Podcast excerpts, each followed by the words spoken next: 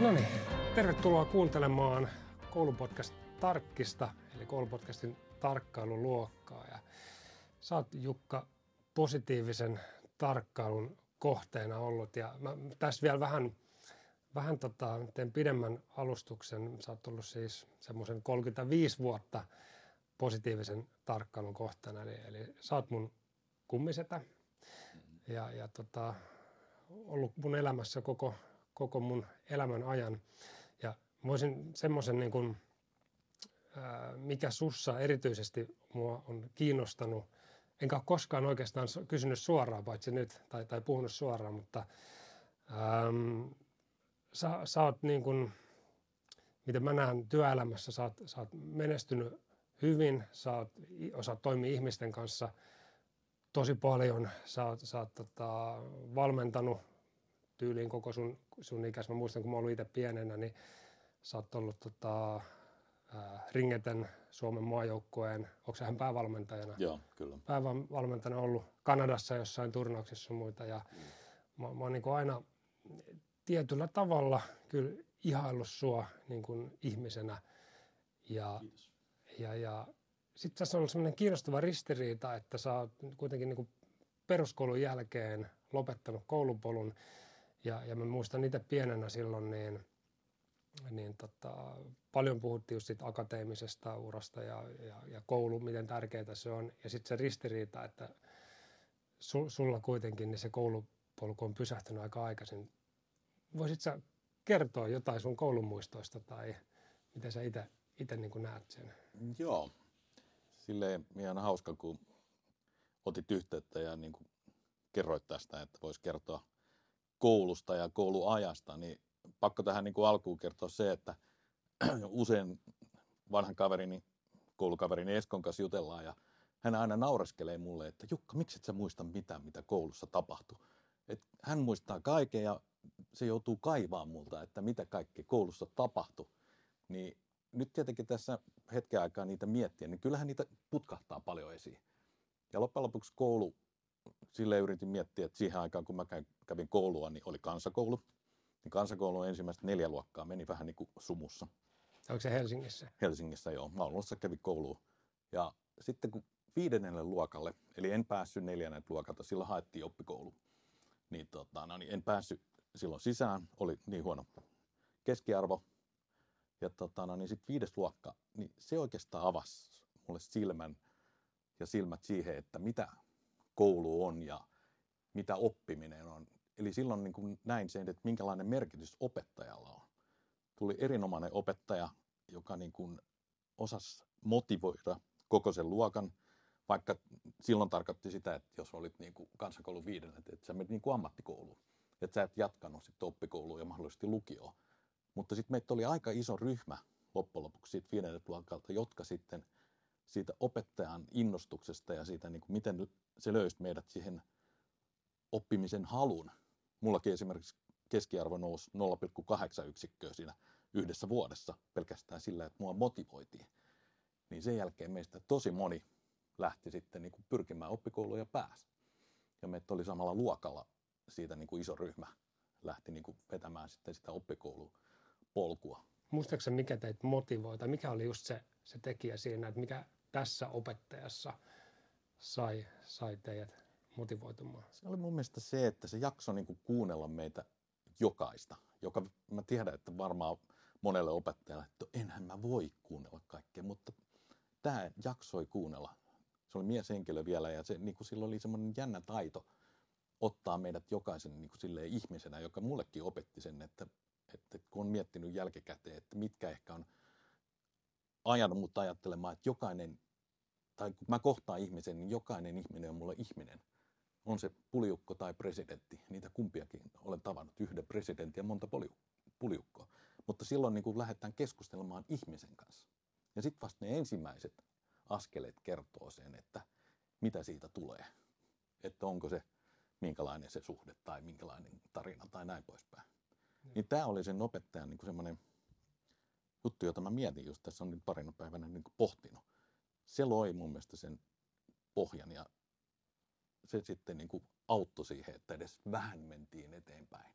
Toiset meni aika pitkällekin ja siellä on myös sen jälkeen akateemisia tutkintoja siitä ryhmästä saanut. Eli ne halusi sitten sen uuden polun, eikä lähteneet vaan sitä, että nyt teidät on ohjattu tuonne. Mitäs sun on oma, oma polku sitten myöhempinä kouluvuosina? Koulu oikeastaan, kun mä mietin sitä, niin kouluhan loppujen lopuksi oli ihan kivaa, paitsi kokeet. Mm. Eli sit, kun piti niin kuin jotain niin kuin päntätä ja jotenkin tälleen, niin jostain syystä sitä ei vaan saanut. Oli paljon aineita, joissa niin kuin pärjäsin ihan hyvin. Sellaisia niin kuin, ei mitään, no jos nyt ajatellaan, että siellä oli vaikka maantieto, kuvaamataito, musiikki, urheilu, tällaista ei tarvitse päntätä hirveästi. Et voi käyttää ehkä sitä luovuutta ja, ja sellaista taitoa. Mutta sitten esimerkiksi kielet oli todella, todella vaikeat.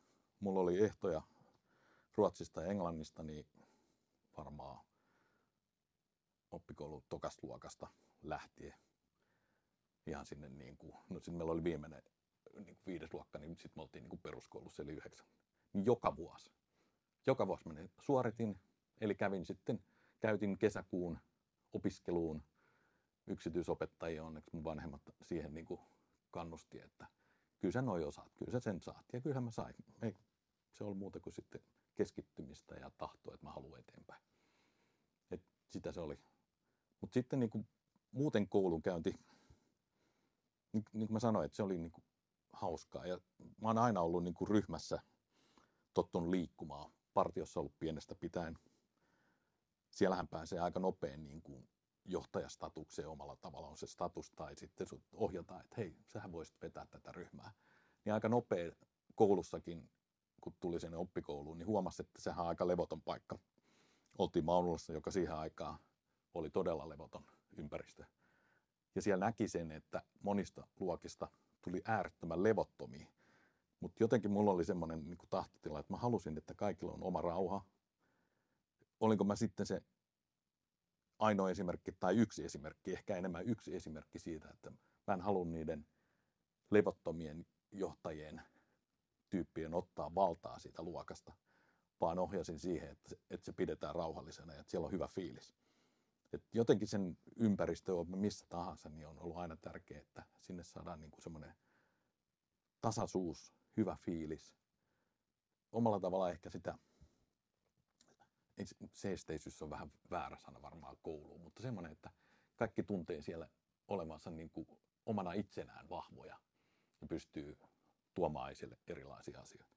Muistaaks mä oikein, että sä oot yli 15-vuotiaana alkanut jo valmentamaan jotain urheilujengiä, tai, tai tosi nuorena kuitenkin, Joo. niin oliko tämä, tämä, että sulla on ollut niin kuin, sä oot tullut kiinnostunut ihmisistä tai siinä, niin veikö se sua tuohon niin valmentaja uralle? Joo, kyllä se oli aika pitkälti sitä, että tykkäsi niin kuin olla ryhmässä. Ja sitten oikeastaan niin kuin mua pyydettiin, että koulukaveri oli, tota, niin pelasi hoi, hoikolätkämimeissä ja tota, no, niin, ne tartti niin kuin valmentajaa. Niin se kysyi, että hei, lähdet sä? Niin mä olin silloin 16, että, että silloin ensimmäinen niin kuin valmennuskokemus. Ja toki ei, ei, ei silleen varmaan e-, enää ikinä valmentaisi, miten silloin valmensi, mutta kokematon kaveri, intoa täys, halusi tehdä asioita eri lailla ja saihan siihen niin kuin ihan hienon rytmiä ja hauskaa ja oppi itsekin tosi paljon. Että, et olihan se semmoinen niin kuin omalainen korkeakoulu heti siihen, että valmentamisessa pitää aika laajasti ymmärtää, eikä mennä vaan semmoiseen suppeeseen ajattelumalliin. Että, että ne on niin kuin nyt, meillä se on joku puhelin No niin. Mä voin käydä laittaa sen hetkeksi.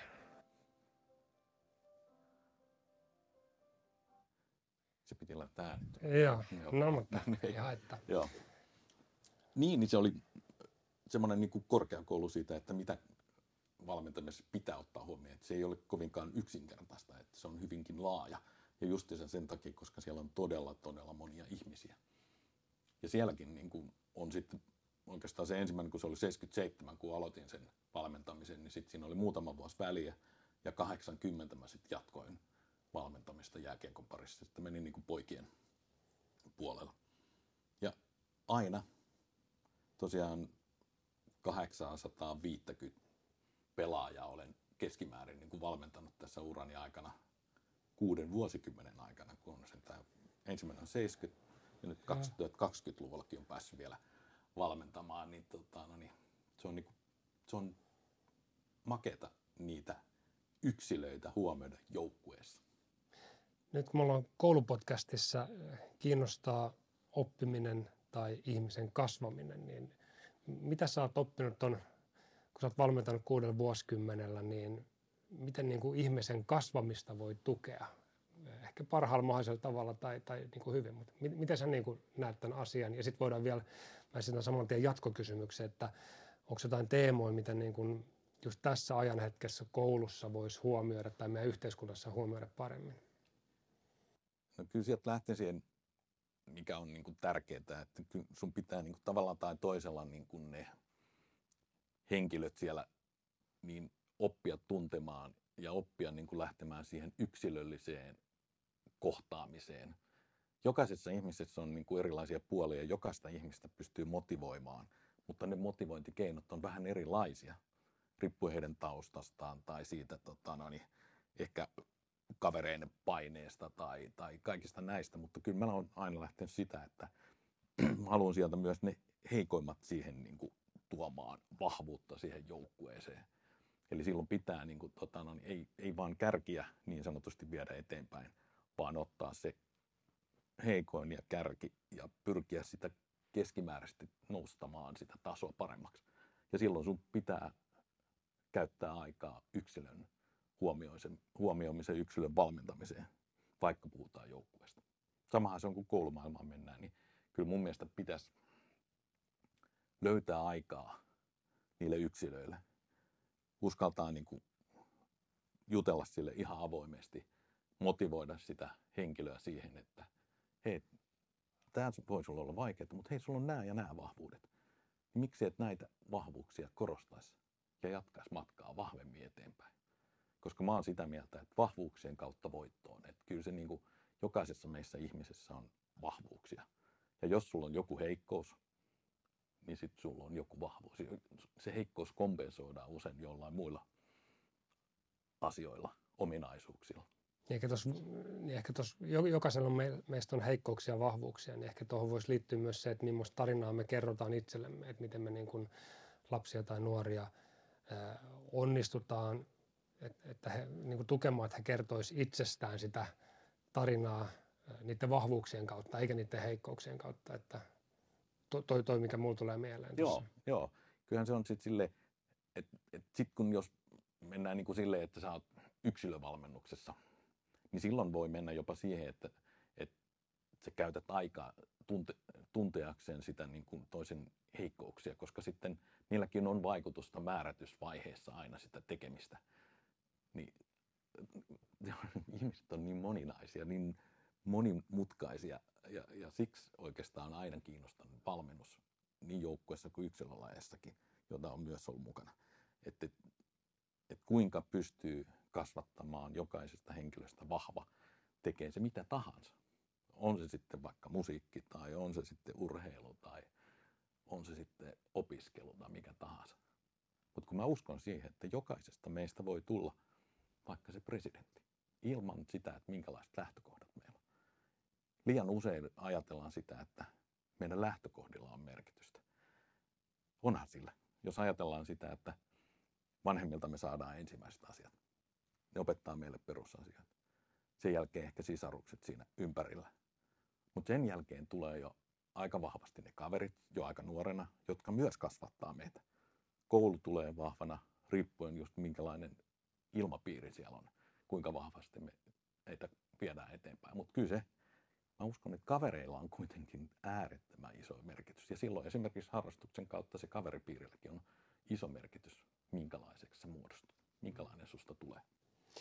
Se, se kanssa, mitä sä mainitsit, toi kohtaaminen, se on niin itselle henkilökohtaisesti yksi, yksi lempiaiheista.